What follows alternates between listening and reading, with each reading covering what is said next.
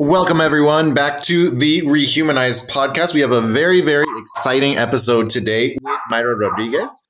Yeah, Mayra rocks. I'm excited. Um, if you came to the Rehumanized conference last year, you might be familiar with her story because she spoke there. Um, she just rocks. I like her. She. We'll talk about it more in the episode, I'm sure. Um, but her story is so compelling. Um, we we know a couple different um, sort of uh, pro-life former abortion clinic workers or directors who um, have gone on to be pro-life influencers.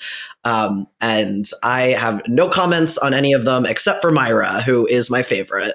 Um, i don't know about that. There's a couple other ones that are very nice too. But um, mayra i think is just the best. Her story is so compelling. Um, it also there's an interesting twist as we'll talk about um, I don't know if twist is the right word, but she she also when she worked for Planned Parenthood, she was an undocumented worker, um, and so I think that it adds a, a, sort of layer to her testimony that um, I think is really exciting to get to to share with pro-life audiences um, who may not be exposed to people who are undocumented or formerly undocumented. Um, and and it really shows the way that planned parenthood you know targets certain certain people in certain communities that are more at risk um, to sort of legal trouble if they do have the bravery to be a whistleblower and speak out against them. Um, and so I think Mayra's great. She's going to be a guest on the Rehumanized podcast starting in several seconds. So um, I don't really have anything else to add. Emiliano, anything else you want to share before we get started? Um, I do have a quick plug for something that I'm going to be working on. Uh, this one, uh, this podcast won't be out uh, in time for everybody to listen to it live, but uh, on March 28th, uh, I am going to be helping uh, some human rights organizations at the UN. One of those are COSI, the group that has uh, worked with us before at the Rehumanized conference to discuss militarism and specifically uh, US militarism and war crimes across the world. This is hosted by uh, two Latin American uh, human rights organizations affiliated with the UN to try and highlight that there are war crimes ongoing and wars ongoing in the world right now that are kind of being ignored because of um, the just hyper focus on the Ukrainian crisis, which obviously is a very important thing, a, a great tragedy um, that must be condemned and that must be um, moved to be ended as soon as possible um, by the international community. This panel is uh, trying to highlight the wars in Yemen, the regime change operations in Latin America, um, and other human rights abuses across the Middle East, Africa, and um, Latin America that have never received the the attention that uh, the crisis in Ukraine is receiving right now. Um, so I will be translating live for that on March 28th, uh, and then the uh, video will be uploaded to the uh, YouTube page of uh, AIDHDES, which is the Asociación Internacional de Derechos Humanos y Des uh, Desarrollo Social antes las, uh, las Naciones Unidas, which is, um, yeah, IDES. Uh, the International Association for Human and Social Rights before the United Nations. So, um, if you would like to check that out after it has come out, um, I will be helping to translate that, and our um, friend, friendly organization, um, COSI, uh, a human rights organization in Venezuela, will be uh, co-hosting that. Exciting! I will definitely watch. Are you are you translating from another language into Spanish or oh, from Spanish? No, I will be translating from um, Spanish into English. So if you watch the English one, that's going to be me. Sweet. I'll watch it. I'll come. Um, I'm not. I'm not going to be able to make it there, but I will watch online. Um, that rocks. Cool. I'm excited. Um, yeah, we're not doing an outro today. That, you're right. That would be better in an outro, but whatever. Um, it's good in the intro. So go to that event online if you can. Maybe we'll share about it on Twitter if if we get a good link um, on the Rehumanized page. We probably will. Um, cool. Uh, I don't. Do you have anything else to share before we head into the interview with Mayra? Nope. Let's do it. Let's talk to Mayra. Awesome. Cool.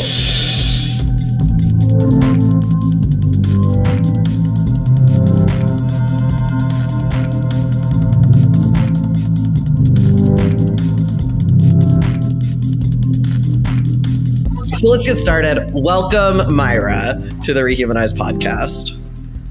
Thank you. Thank you so much for having me here. You know, Rehumanize, uh, it's an organization dear to my heart. Why? Because we're pro life for the whole life, and we don't have a lot of groups like that, right? Um, I'm against guns, even though I live in Arizona, and I know you feel the same way. Uh, even my husband says you have to learn to use it. You live in a ranch. I don't think I can shoot anyone, to be honest with you. So why learn to use it?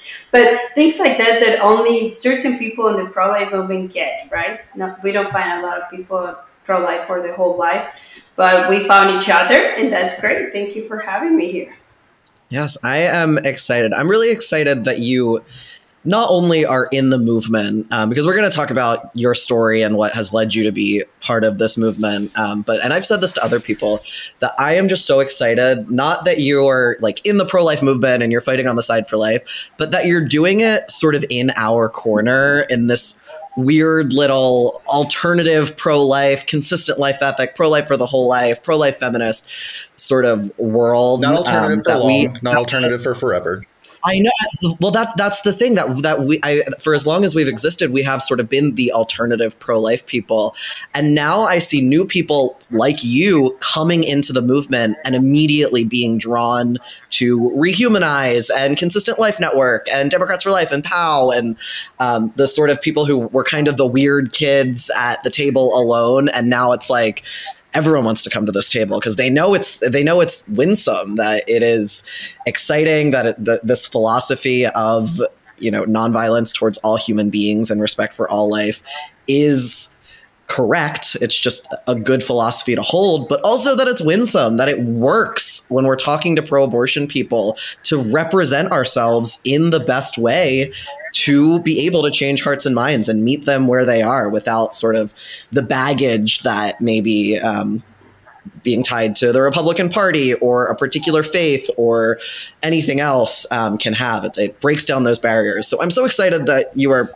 pro life in the first place because, as we'll talk about, has not always necessarily been the case. Um, and uh, that that you're fighting this fight with us, and that you're here on the Rehumanized podcast with my new microphone with her new microphone. You guys can't see this, but Mayra bought a new, um, very fancy looking microphone off the internet, and it's very impressive.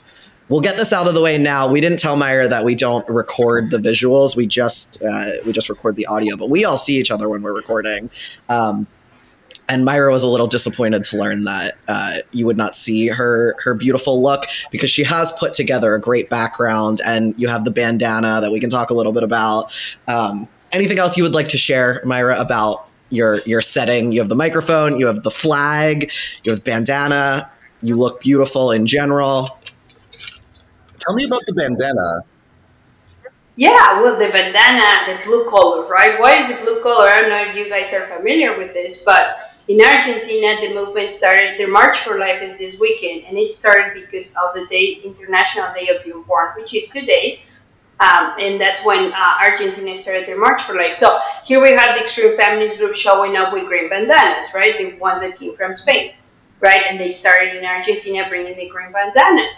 So then the people in Argentina got tired of being like, what color should we bring? And they used to just bring their Argentinian flag, which is white and blue all the time, right? And that's where the blue bandana came in. It came from the flag from Argentina that celebrate. So we inherit that from Argentina all over Latin America. And hopefully now we're doing that same color all over the world because we're injecting that blue color of life, right? So we wear the bandana as a representation that we are pro-life, and we wear it everywhere. You know, any conference that I do, I have a blue bandana, especially between Latin America. Um, the plaque behind me is a pro-life um, that won the pro-life flag that won internationally, and that a lot of us have acquired ourselves. Then I have I am Catholic, so I have my Divine Mercy, Jesus, uh, right above because he is a big important part of my testimony that some of you know and some of you may hear later. But um, all that just makes uh, my scene right here. And usually, this is where I record. This is where I do what I do when it's um, online. And but yeah, the bandana is something I wear all the time. I have it, whether it's a little one because I have one that you can just put on your arm that this lady gave me in Mexico, and I had promised her it says "Save both lives." I'm gonna show them to them. You guys won't see it, but it says "Let's save them both." And then that you just put it on your arm like that, you know. So that would be a good idea, um, you know, to have on this side of the world. Yeah, we do that a little bit. You'll, you it, increasingly in the U.S. We've seen the blue bandanas. Um, I know outside of the Supreme Court during Dobbs v. Jackson oral arguments, I was wearing a blue bandana somewhere. And you who complain about that, right? Who? The Republicans think that wearing blue just means they're Democrats, you know, and that's a sad part, mm-hmm. you know, that this country has made blue and red just part of a political party so when you're trying to stay away from that, it's hard for them to understand that your blue collar means not rep- representation of a political party, just means pro-life. You know, and that's why I think it has taken a lot longer to be able to push the blue. Don't you think? Yeah, probably. I think Americans just like don't realize that like it's not it's not like that kind of like royal Democrat blue, but yeah it is that that might be a barrier. I don't know. I use it in the U.S. and no one. I haven't had any Republican strategists be like, "You're actually what's wrong with this movement?" Yet, but we'll I feel like Americans also just like consistently forget that there's like an entire other world and like other like colors and symbolism in outside of the United States. Uh, I actually thought it's funny that it's uh, like has its roots in you know just like uh, the national Argentine flag, uh, I thought it was like a, a Marian symbol. Um, it looks like a very like Our Lady of Lourdes or something. Yeah, no, and you're right, and which is the reason why Argentina's flag is blue. It's ah, because okay. of Our Lady Mary. So there you go. You were right, and towards the roots of the blue. One step away. But yeah, yeah the yeah, the, the pro life flag, yeah, it, it came, it started in Argentina, the blue bandana. Yeah, so that's where we inherited from. But yeah, you're right, the blue color on the Argentina flag has to do with Our Lady. Because, as you know, their patron, um, the Virgin of their patron had a blue uh-huh. uh, cover up. So that's why, yeah. yeah. Okay. But yeah, you were close. Very good. Yeah, awesome. Well, so let's just let's first. I guess I'll just ask you to do. It, it's hard because I feel like your story has so many layers, and there's so many different parts that are worth talking about, and that branch into so many different sort of consistent life ethic issues that we talk about on the Rehumanized podcast. Um, and so that's why you're such like a you know a great person, but a great person to be in the movement. Um, that we when I talk to you, I don't exactly know where to where to start. Um, so I guess I'm just going to leave it up to you. Can you tell us a little bit about your testimony, why you are someone who now is so engaged in international pro life advocacy, and what what led you to this point? Well, uh, some of you know I'm a former Planned Parenthood director, also, also known as a whistleblower, right? Because I blew the whistle against the abortionist and stuff that you guys have seen, right? That you guys are seeing and then have talked about for so long. But when you're in the inside, you know, in this meaning the abortion industry, you're blindsided, right? Purposely, right? And I always said it was my selfish side that made me just be blind, you know? In Spanish, we say something like uh, the blind sees what they want to see, right? Like the truth's right in front of you, but it's not convenient, right? Because the truth's inconvenient. And we've seen this in our movement, right? Like when you argue with someone on the pro choice side, you always get, what about the rape victim? Yeah, what about her? It's one less than 1% of the abortions are rape victims. I know that because during my time as a director, none of my patients have been rape victims. You know, that's 10 months as a director of abortion facility, and none of them had been a victim of rape. None of them had any medical problems. So all these excuses that we constantly hear about why abortion should be kept legal and why abortion should be happening, it's actually not happening, right? That's not the reason why abortions are happening. But I didn't see that. It took me to become the director of the biggest abortion clinic in the state of Arizona to see what you all have seen, right? All this time, believe it or not, I worked for Planned Parenthood for almost 17 years, 17 years actually. I started in the year 2000 and then um, I got fired in 2017. And what get me to be fired is that I became the director and I started complaining about the abortions. I started complaining about what you guys have seen, have seen, which is the complication rate, the complications that are not reported, the perforations, um, the breaking the law, the not following the legislations made in place. You know, like right now, if you knew that in Texas, no one's actually making sure that none of these abortion facilities are not doing abortion. No one's actually going to see that happen in Arizona. You know, the abortions were supposed to be doing something that wasn't happening, and no one was checking to make sure it was happening. So we work hard to put all these legislations, but no one makes sure they're following them. You know, so how do we make sure that they're following them? So I start complaining. And then there's a case that most people remember, which is a 14 week baby that uh, the doctor did an abortion and then um, he forgot the baby head inside. And let's remember, and I'm not I'm going to be cruel some about when I speak about this, but let's remember that any abortion happening after 12 weeks or 13 weeks and up, it's through the dismemberment of these babies, right? They rip up apart the baby legs, the heart, I mean, the torso, the head, the arms. So when this happens, it's like a puzzle we have to put together, right? They put everything on a little container, and then the assistant and supposed to be the doctor with her takes him to a room. And this is where remember that they've been called that room the pieces of children, the POC room, products of conception room. And they put together that puzzle, right? Two legs, two arms, a head, a torso.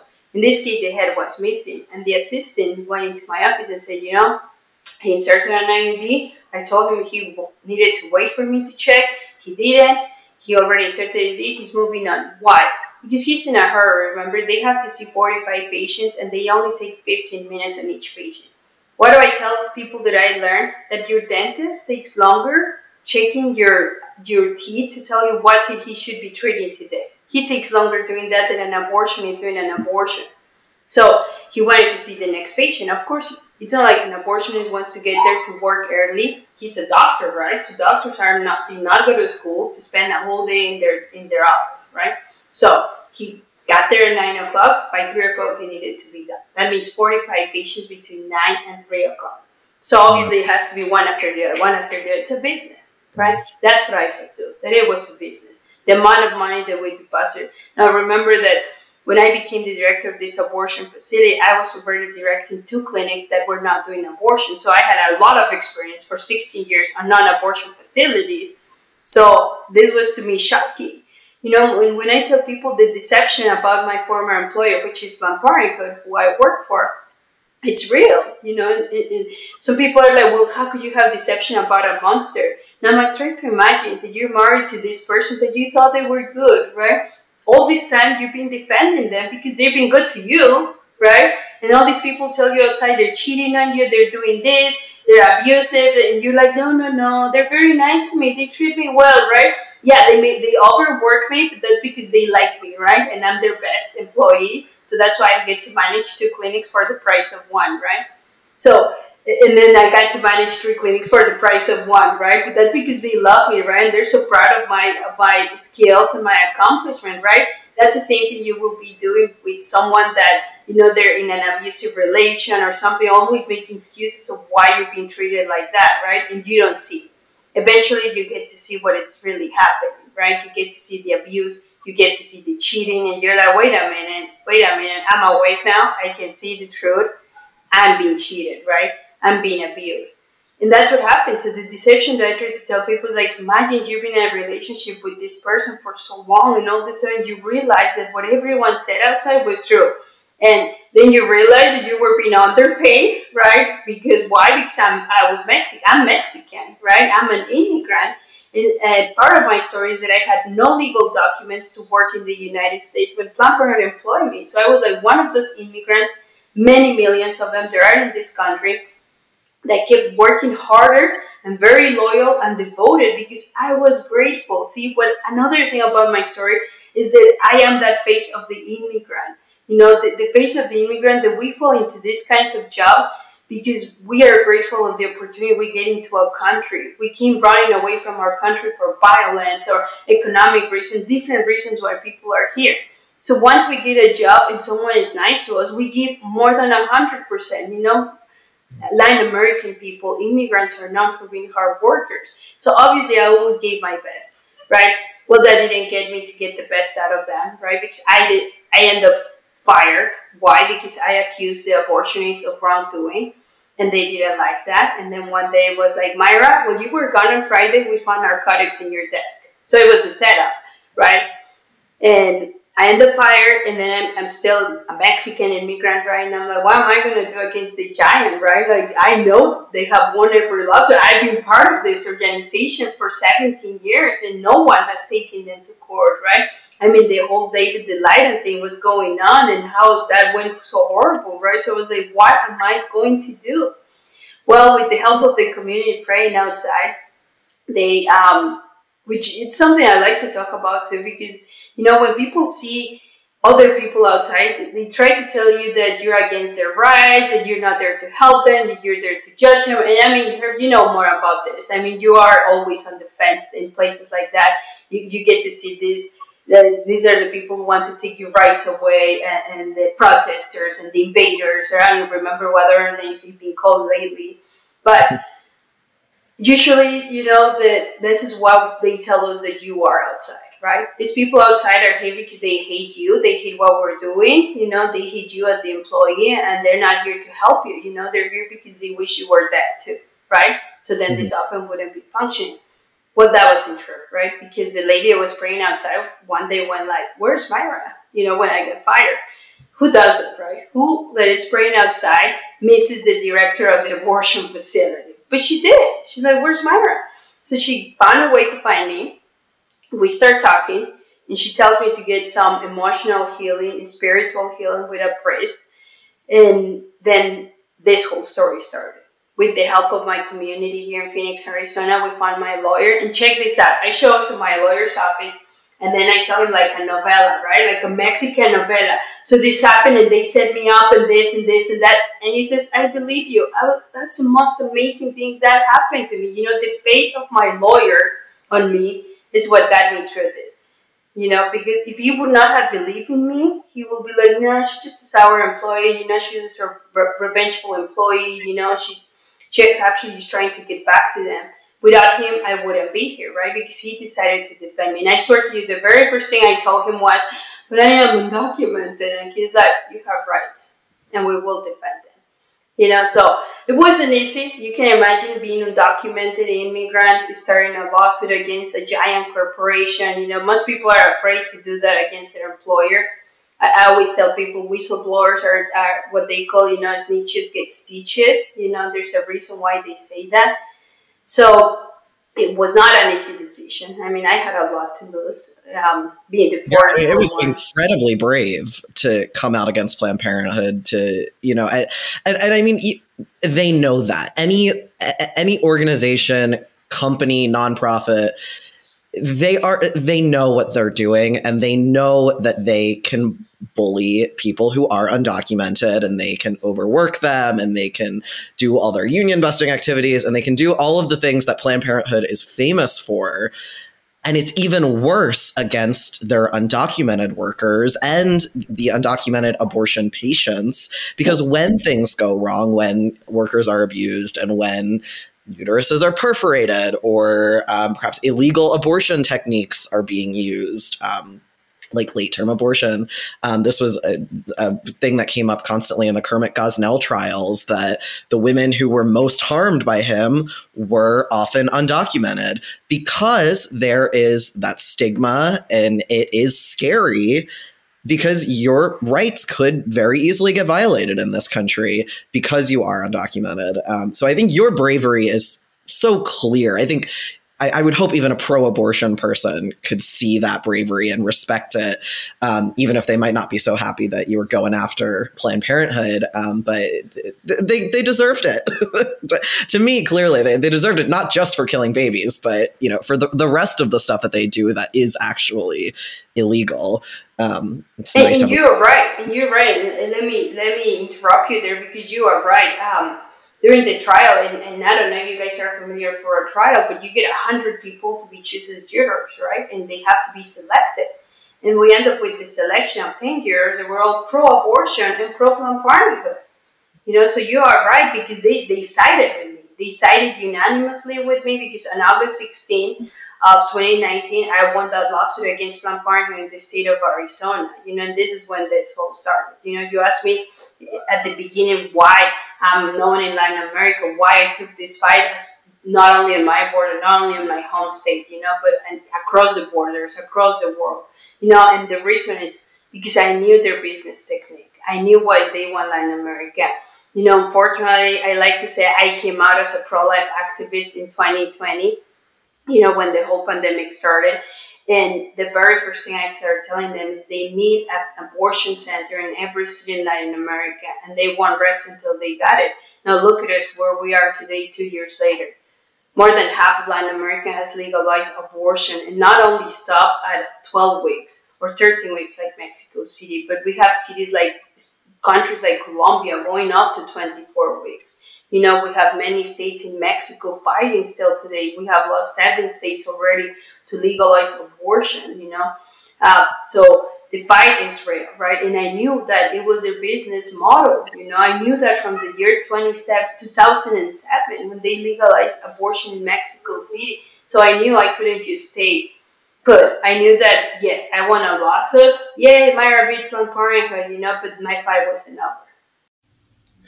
Um, I, I wanted to ask, this might be a little bit of a this desviación, but um, so you've been on the inside. Um, we've speculated kind of on uh, the last several podcasts about what influence the American abortion movement has in Latin America. You who've been on the inside, uh, what can you tell us more about? You know, the actual influence that um, abortion organizations in the United States, like Planned Parenthood and like the Planned Parenthood International Fund, have in actually supporting uh, abortion movements in Latin America.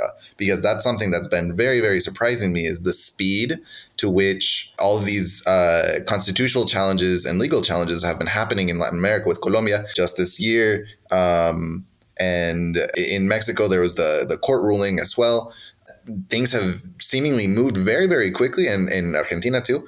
And lots of times, what's been interesting to me is that the countries that have been affected have really been countries that have more American influence. Like the countries that don't really have close relationships with the United States, which are mostly leftist countries, Venezuela, Cuba, bueno, Cuba desde hace mucho tiempo, Nicaragua, o sea, they still have maintained pretty restrictive abortion laws. But it's been the countries that we consider typically more right wing, like Colombia, uh, like Mexico, that have been the ones who have been liberalizing abortion laws the fastest. Yeah, well, Emiliano, let, us just start by saying that this business model has taken longer than they wanted.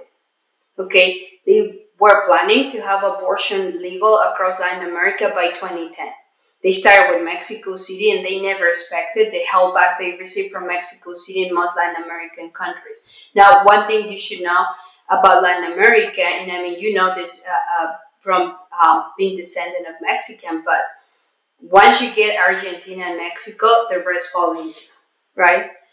And, and that just happens on everything, you know, on everything in Latin America. Once you have Mexico and Argentina, you'll get the rest of the continent, right?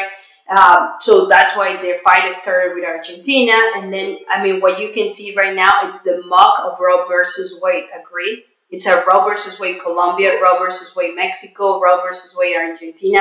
But even to the extreme, because I don't know if you know this, but because most of those countries, they know that without the doctors, no matter how many times you legalize abortion, you're not going to get abortions done because you won't have doctors that will are be willing to do abortions. So what do they do? They remove their right to conscience, right? In Argentina, and, and I know you have followed this, in Argentina, doctors can lose their license for not agreeing to do abortions. And so in Mexico, and that's what they've been trying to fight against this, right?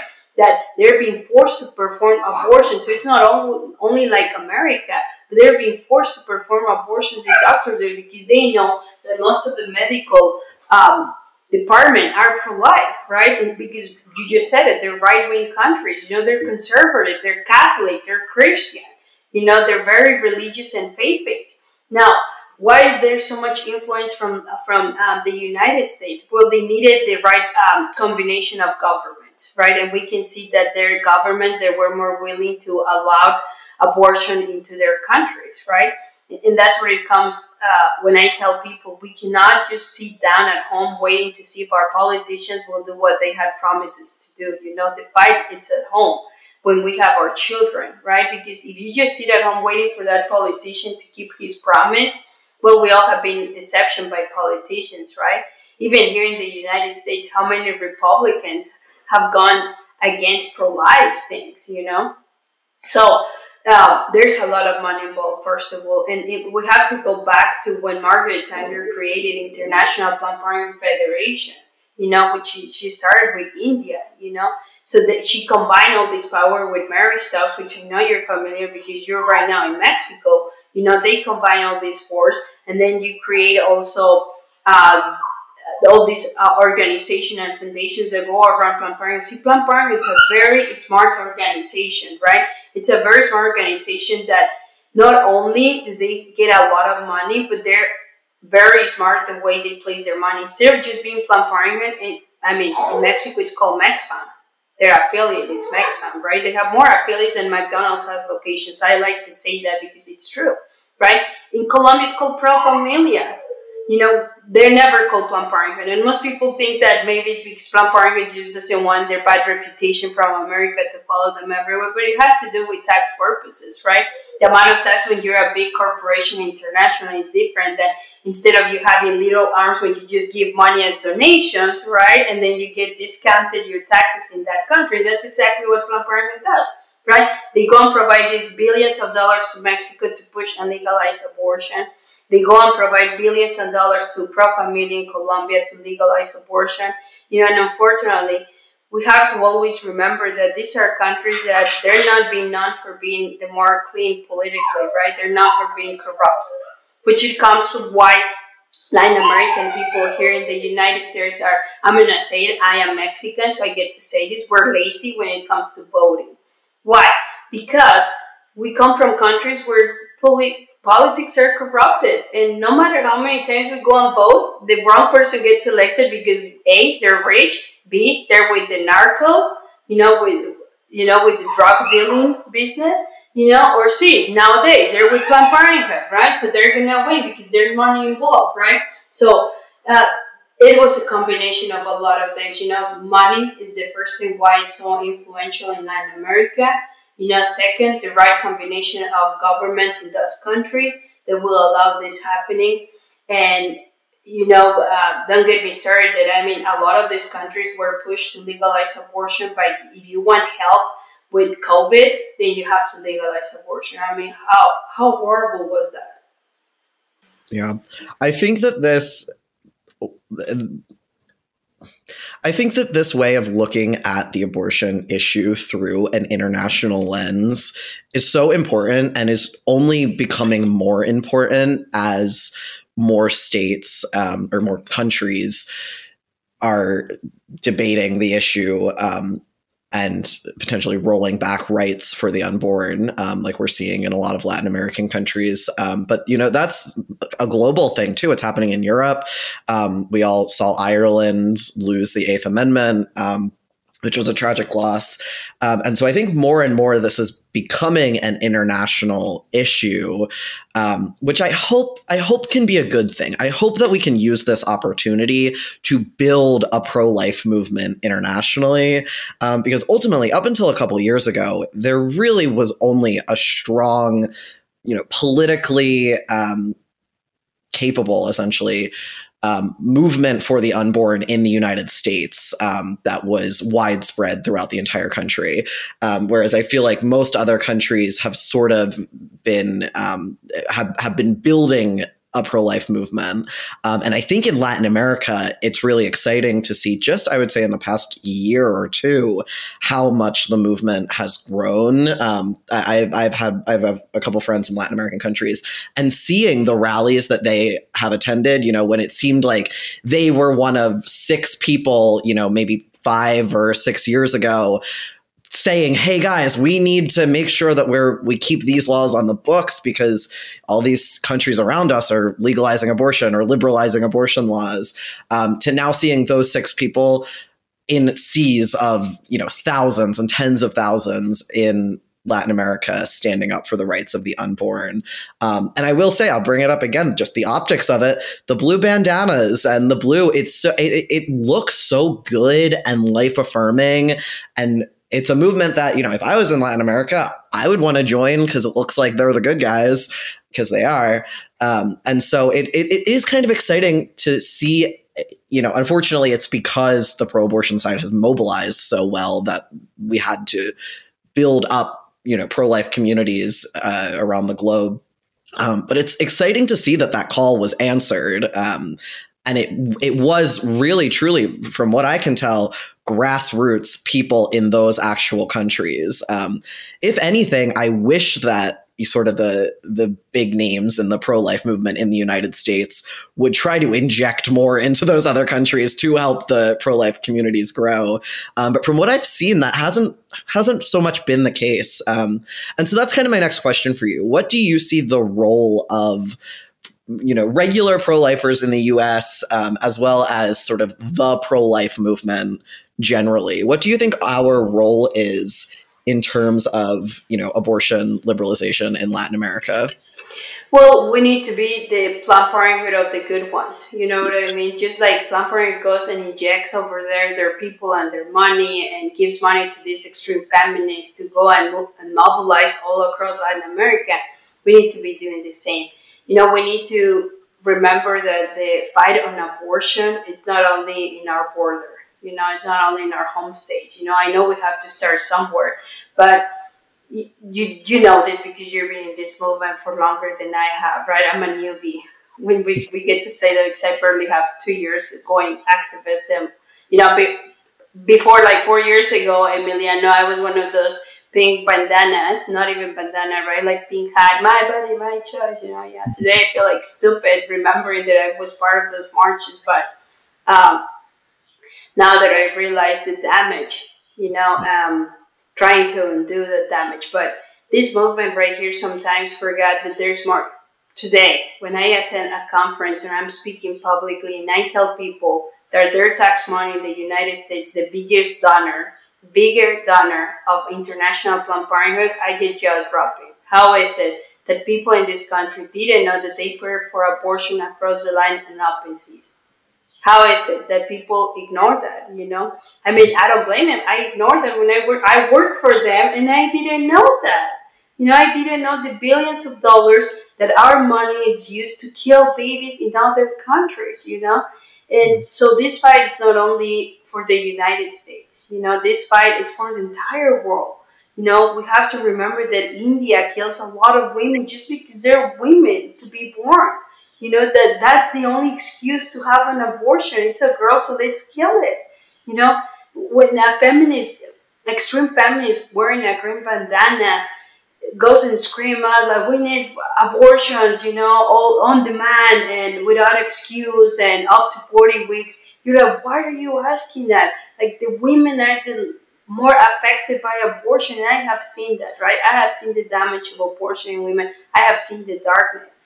So what I would like to see from uh, our movement here in the United States, it's a more compassionate, more supportive of our sisters uh, organizations in, in Latin America. You know, like like yes, so they're mocking Roe versus Wade in every country. Well, let's help them mock the Texas Heart Bill.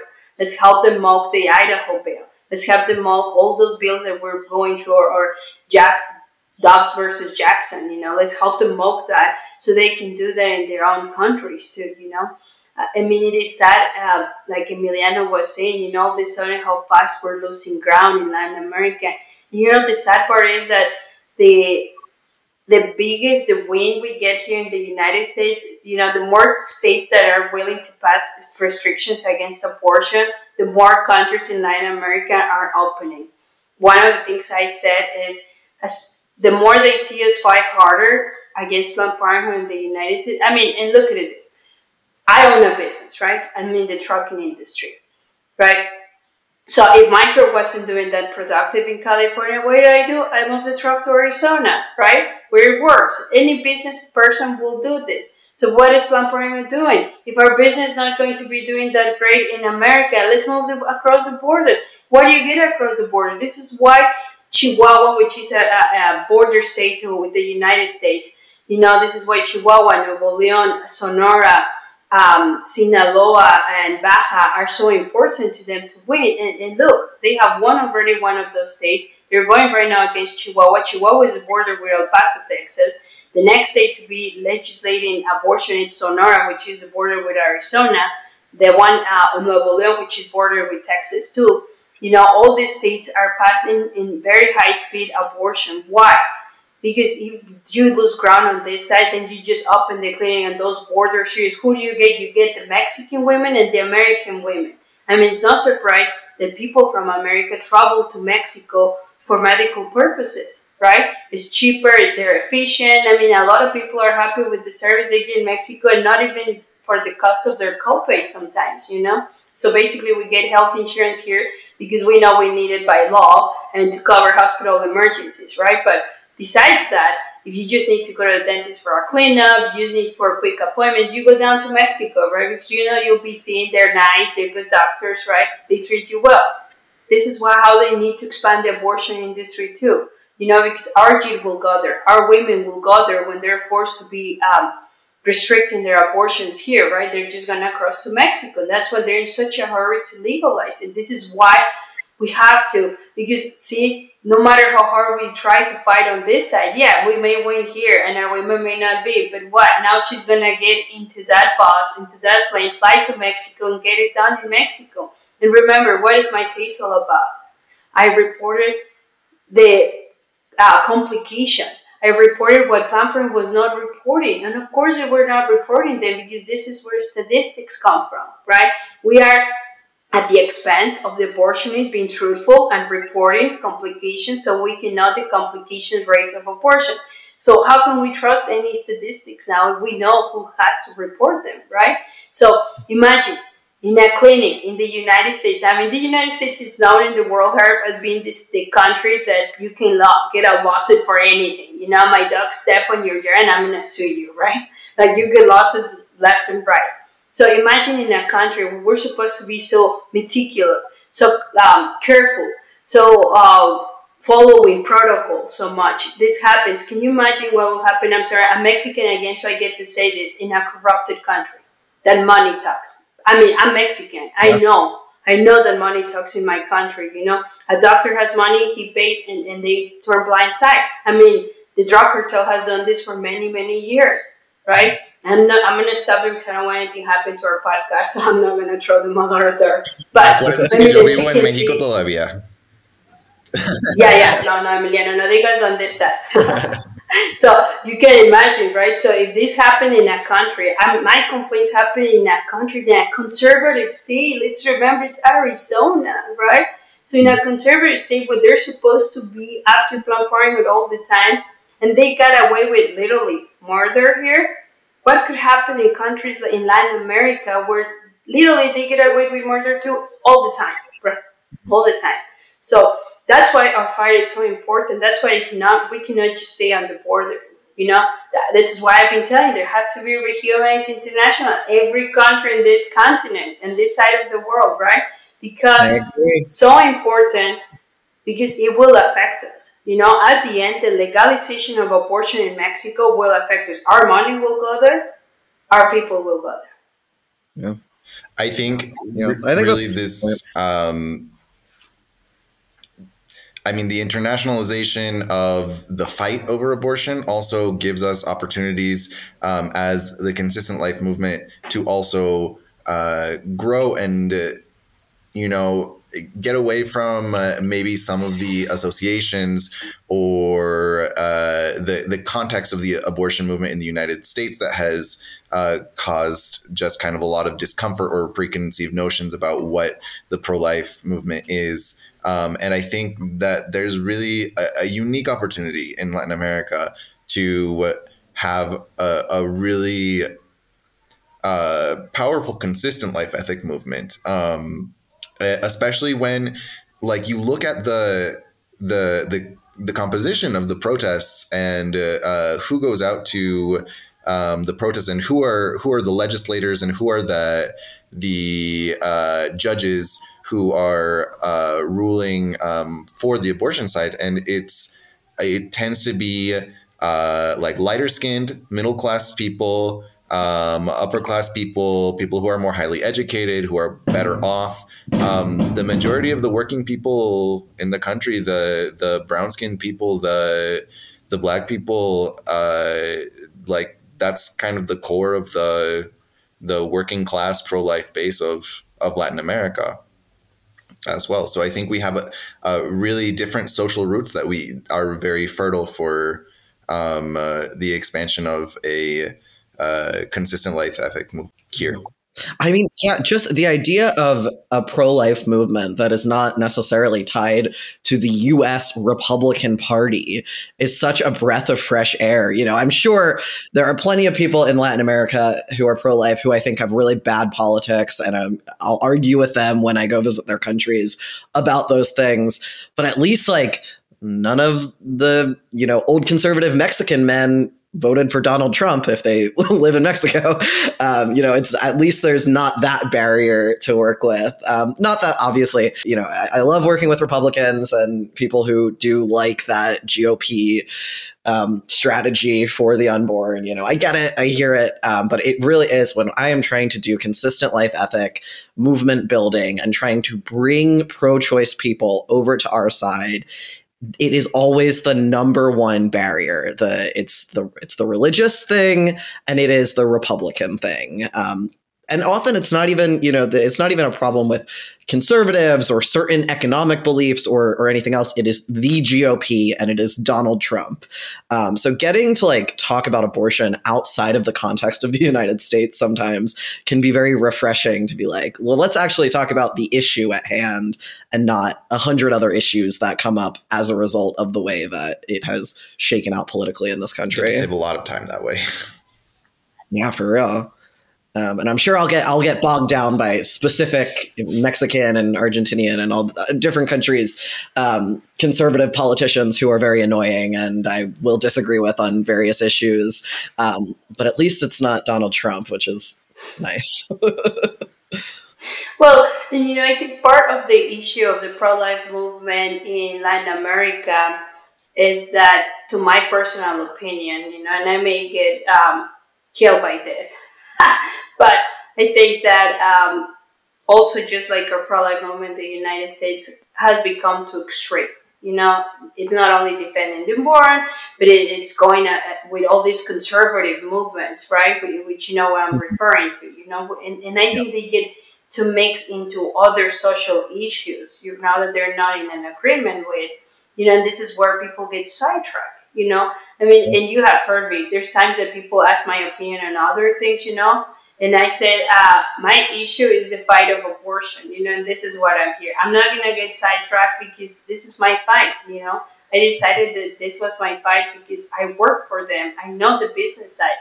And i just you have to pick and choose your fight right? And i think yep. that if we all choose to fight for the unborn this is where we all start you know? But i mean Latin America has the same or even worse immigration issues than we do in the United States, you know, and, and there's more racism there, you believe it or not, you know, even though we're all in brown skin, like it's like this really happens over here, but yeah, it does. You know, actually, I'm going to tell you a really quick story. You know, I was um, in Cancun for a conference last weekend, right?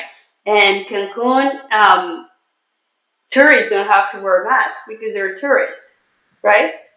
Because they're tourists, they don't have to wear a mask because in Mexico still there's mask mandate in some cities.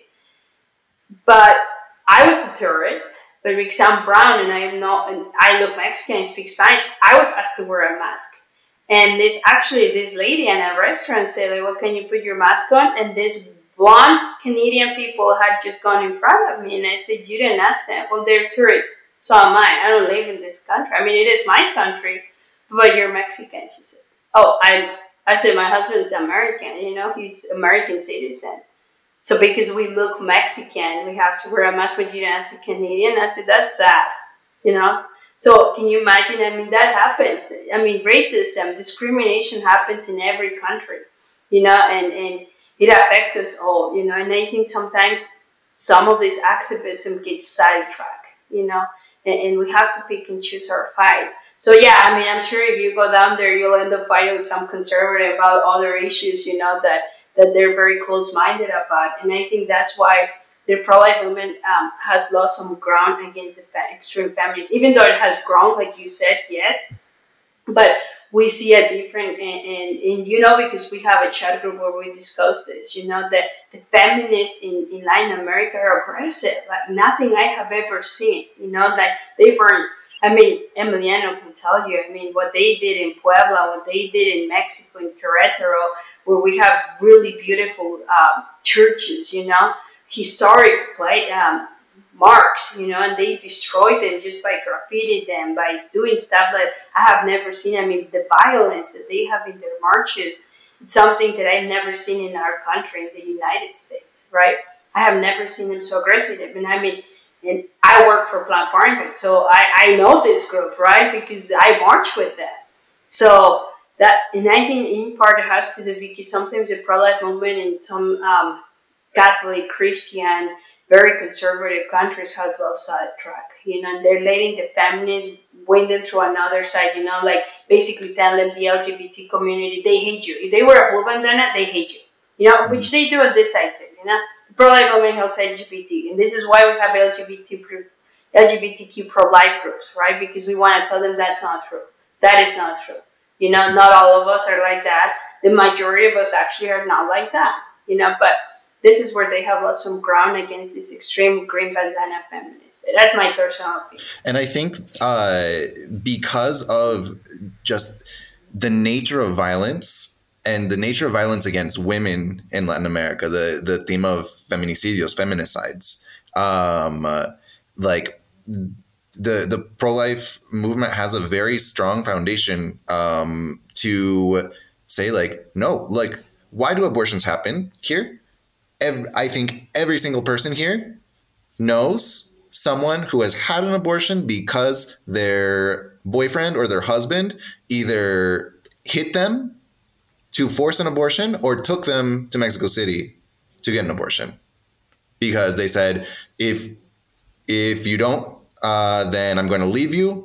Or the the issue of uh, feminicides in uh, with uh, drug trafficking and with uh, just kind of domestic violence, normally, lots of times unwanted pregnancies will just end with the partner just murdering his his uh, girlfriend or spouse. What what does abortion solve there? Like the the issue of of abortion and the like unwanted pregnancies, unwanted for who?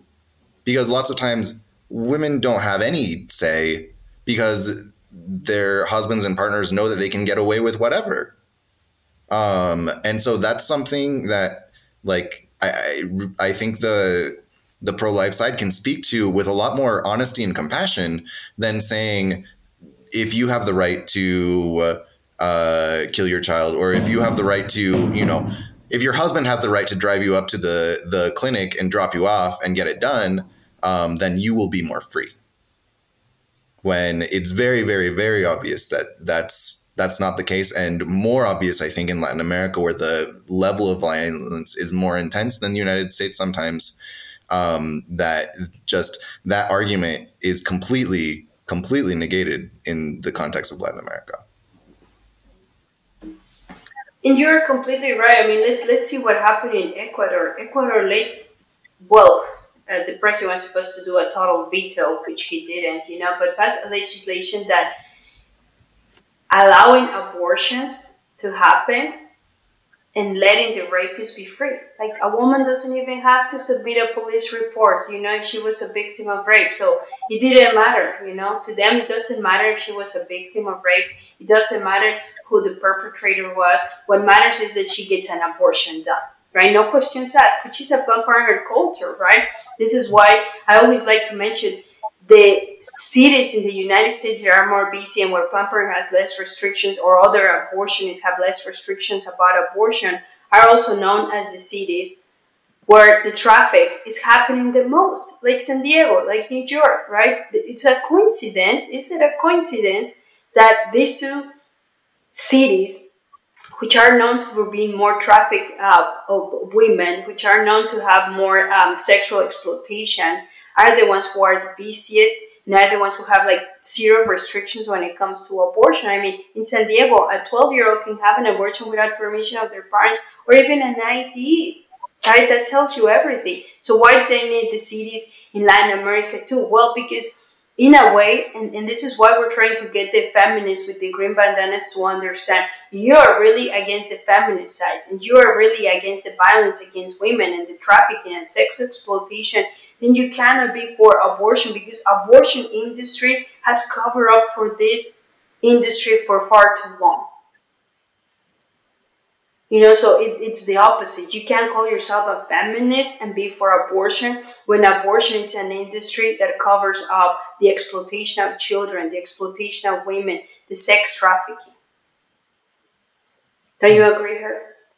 Yeah, no, I, I don't disagree. yeah, I, I think in general, I, I I think we all fall into that that trap of talking about, you know, well, so we're pro life, and so then the opposing side is the feminists or the liberals or some other group um, when it's like no you can you can be a pro-life feminist obviously and like here we are the feminists like we are the ones defending women's yeah, I know. It's, it's, it's, it's very frustrating when it's like i feel like i'm so over that debate of like can you be a pro-life feminist when to me every woman i speak not every woman but every pro-life woman that i interact with is the is obsessed with feminism. They constantly talk about it, and not you know not just the women, um, but you know it's something that to me just it, it's so obvious that the pro life position is the actual you know position that most reflects women's liberation, equality.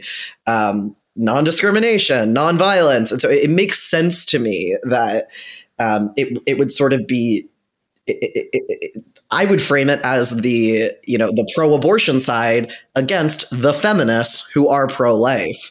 Um, but in Latin America, as well as here, it is seen as the opposite. The the pro-abortion industry and movement has successfully totally co-opted feminism and even and not even just feminism but like womanhood to a certain extent where it it, it is presented the, as this debate between men who want to keep abortion illegal and women fighting for women's right to have an abortion. Um, and I, I, I so often see that framing um, and it's so frustrating as someone who goes to pro life events, um, as well as, you know, I go to pro choice events when I'm there to counter protest. Um, and I see that both sides are essentially run by women, like I, at these at these events. That um, you know, it's often pro life leaders are women. Um, I don't know. It's very it, the the whole feminism angle on the abortion issue is always it just makes me want to roll my eyes because I don't think that there is one coherent single definitive definition of what a feminist is or what feminism is um, and so i think the the desperate need to to claim that label for the pro-abortion side or for the pro-life side to counter their co-opting of feminism um, is always something that it's like, well, of course, all the pro life people in every country also oppose the killing of women. Um, you know that that should be a given. It should be something that it's not that isn't debated. The fact that there are people in Latin America, like these feminists who I disagree with strongly on abortion, you know, I'm on their side when it comes to fighting femicide. Like, obviously, that should be, you know, the pro life movement should be doing that anyway. Um, and so I think I, Emiliano has this great point that, you know, we, you know, not me, because I'm not Latin American myself. I don't live there, but you know, the you and leader leaders who are actually from there um, should be able to speak to that issue better from the pro life position than you know a, a pro abortion or pro choice.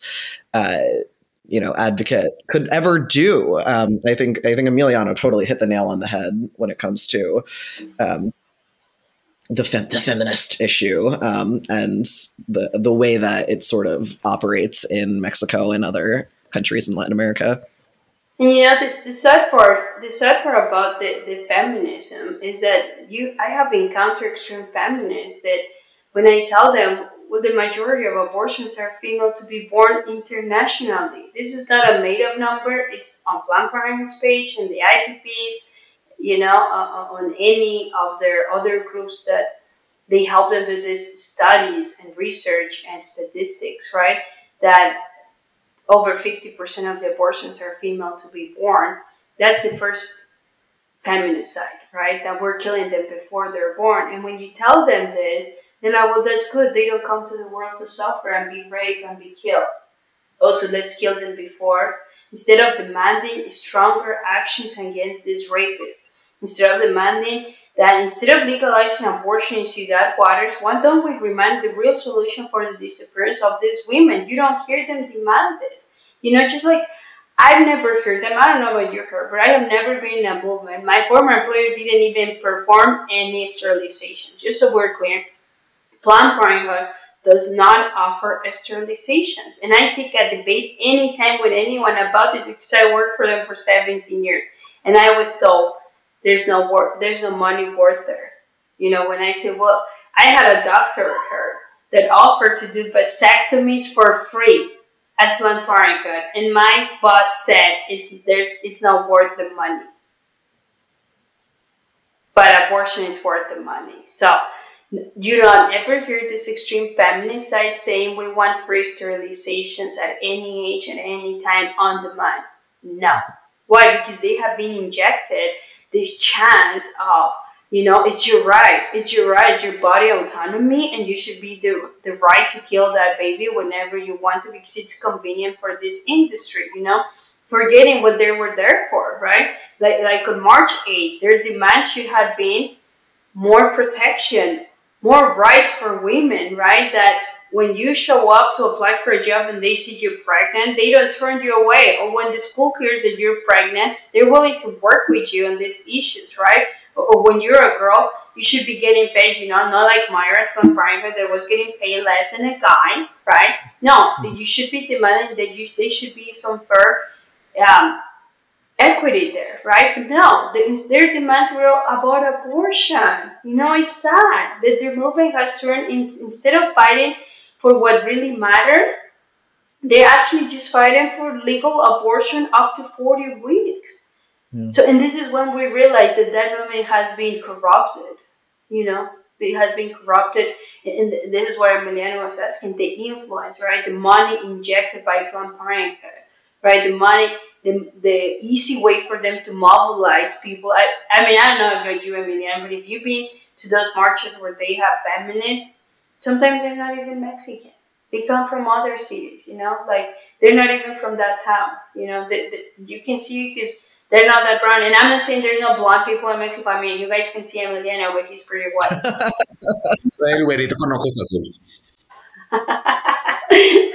we have a lot of blonde and white people in Mexico, yes, but I mean, they didn't speak Spanish, you know, they just had to chant, you know, uh, uh, that they needed to learn. But they come and inject themselves in cities, and we know who's paying for them. We know who's sending them there. We know who's helping them inject this poison, telling women in those countries that they need abortion. And that's the key telling women that abortion is needed. I think um, so. There was just news from the other day that I think Jeff Bezos' wife um, donated like I don't know how many millions or billions of dollars to I, I don't know which uh, abortion organization, but basically for abortion. Planned Okay, cool, cool, cool. Yeah, um, in uh, to to do abortions internationally, and so I think like this also becomes part of environmental justice and part of migrant justice because why why do billionaires want to be so sure that we are eliminating what effectively be the poor brown people of countries in the, the south. Future immigrants, correct? Exactly, and they they know. And this is like this is like the movie Don't Look Up or Elysium. Like the rich people know where the world is headed they they know they know all the science. They profit off of you know making sure that you know fossil fuels continue and that like global warming is going to intensify and force migrations and cause droughts and wars and uh uh hambrunas and like climate crisis and everything like that. They know even though they're making money off of it that that's where that's going. So i really see no uh news like that as uh, basically just like a we're in this is an investment for us to make sure that all of these poor brown people aren't knocking on our doors like they have been in the past year with by millions and millions at a time because they know what's coming. They know that these countries a lot of the times are going to be left uninhabitable that like conflicts over resources and water and food are going to force migrations and that no matter how draconian your border policy is some people are going to get there and this is an investment for the future to be like, we're going to nip this in the bud before it starts. And this is something that yeah. has been said more, uh, just more bluntly and openly in books like Freakonomics. The authors explicitly say, oh, uh, uh the violent crime wave of the uh, 1970s and 80s diminished by the 1990s because all of the uh, basically excess poor people who were going to be born in the 70s um, that would be coming of age in the 90s as uh, young unemployed people we took care of that they they were eliminated by roe versus wade after 1973 exactly and you're completely right yeah, and you know, there's a famous quote from a movie that says that if you build it, they will come, right? In this case, if you kill them, they won't come, yeah. right? Because why? You come. have seen them, you have seen them promote the abortion free abortions for the indigenous in Mexico. Mm-hmm. Indigenous people don't want abortions. They want to have families. They just want to be able to provide for their families. They're family oriented, right? I mean, this is something I say all the time in my conference. Us Latinos are known for liking to have large families. I don't know about you, Emiliano, but I have over 20 cousins and I love it. I love the big parties that we get, the big gatherings, you know knowing that you have cousins everywhere in the world sometimes you know it's kind of fun you know. Oh i have a cousin there you know like as a mexican it's normal for us to say we have cousins here and there right? Because that's our culture. So it is also an attack to our culture as you were saying you know as part of a discrimination against us because they're killing the poor people knowing purposely that 60% of the immigrants in this country are from people that were doing economically bad in their country. That's a reality, right? It's not like rich people from from uh, Colombia or Mexico move immigrate to the United States. Now they come as tourists, right? They come as investors too. But the people who, who immigrate here, who come to America to work, are the people who are uh, in economically um, poor, right? So they're the ones who are getting promoted the free abortions, right? The free abortions for them because they know that, like I said, if you kill them, they won't come. And we should call it, especially in the case of indigenous people, we should call that exactly what that is. That's genocide. That's no different. It is genocide. That's no different than what the United States did to indigenous people until the 1970s was forced sterilizations and uh, forced abortions to reduce their numbers. Exactly, exactly. Just like it is not a coincidence that Planned Parenthood locations in the United States are located with the majority of Hispanic or Black communities. It's not. It's a genocide. It is again the same mentality of Margaret Sanger going after certain people who they find they should not be uh, recreating. You know, they should not be reproducing. So that's our two cents there. I, I appreciate it. You don't need to look to me to be to approve of everything you say. Sorry, my camera was off for a second, so I couldn't nod along as though I approved. Um, I do though. Um, and you approve this message. yeah, I approve, I, yeah, no, just anything that Emiliano or Mayra have ever said, I probably approve. Uh, that's definitely not true. Actually, yeah, I'm like thinking of, I'm thinking of your and I'm like, no, that's actually not true. Um, but anyway, I, I I probably support whatever you said in the thirty seconds I was getting a new drink from the kitchen. But actually, that's the cool part of our group, right? Um, we don't agree on hundred percent of the things, right? Like for example, I'm Catholic. I'm sure as a Catholic, there's a lot of things that we may not agree. You know. Um, mm-hmm. But that's the cool part about our group, right? Uh, um, what did I call us the other day? The uh, the forgotten children or something like that. you know, the the misfits. Remember, I call us the misfits, right? Because we're the ones that me, for example, as a Mexican immigrant, sometimes it's really hard to get into certain extreme pro-life groups that are very pro-Trump and very conservative and very pro uh, "Make America Great Again." You know, because they yeah. I mean, I think particularly we were talking about your bravery for you know, standing up to Planned Parenthood as an undocumented person, but you're also showing up to these like traditionally conservative pro life events now as a formerly undocumented person, which is absolutely something that people have an issue with at those events. Um, obviously, not everyone, um, and most people are just glad you're here and on the right side of the the abortion debate and are a, a wonderful ally in this fight. But I've seen it come up. I've seen people kind of.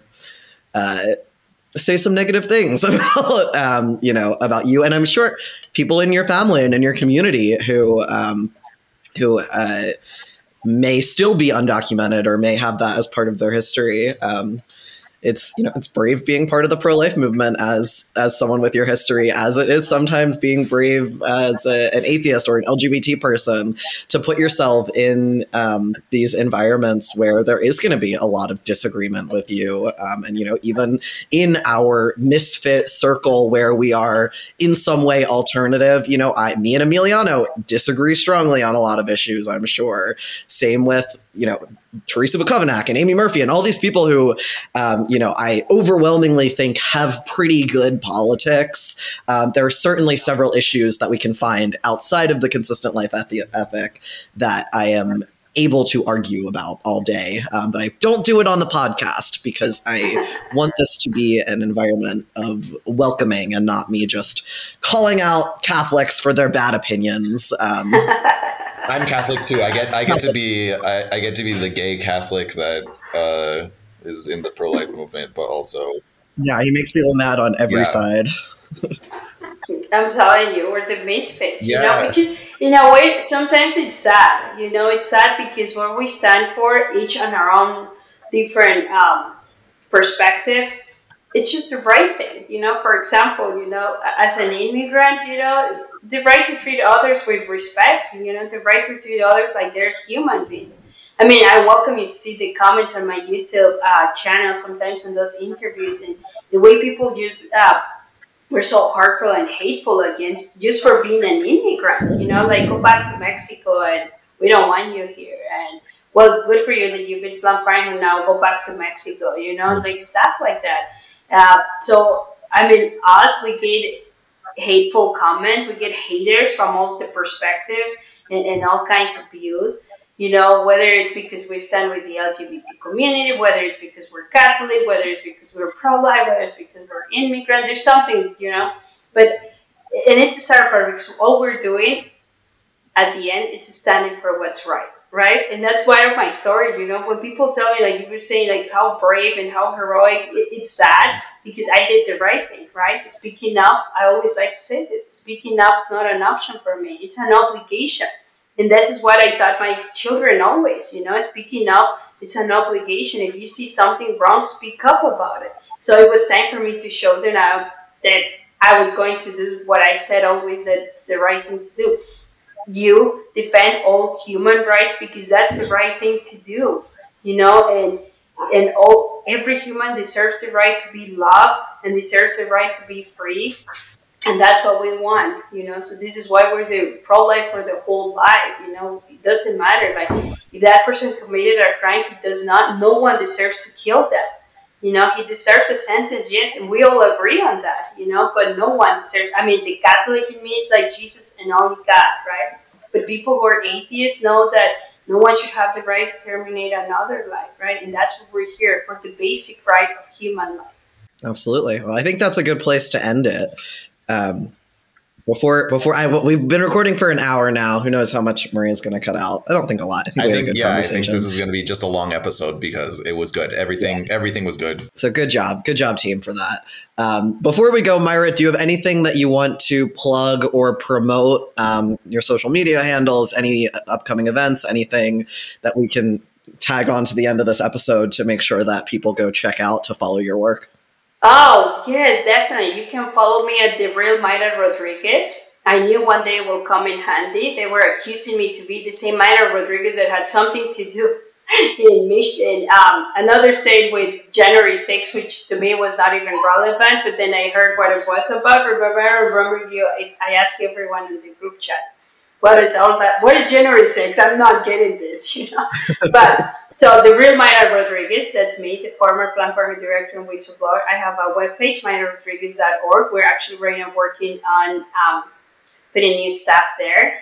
Uh, there's also Instagram, Facebook, uh, Twitter, uh, Telegram, which I hardly get into. Um, and then I'm also everywhere. Usually, I do a lot of virtual events with Latin America.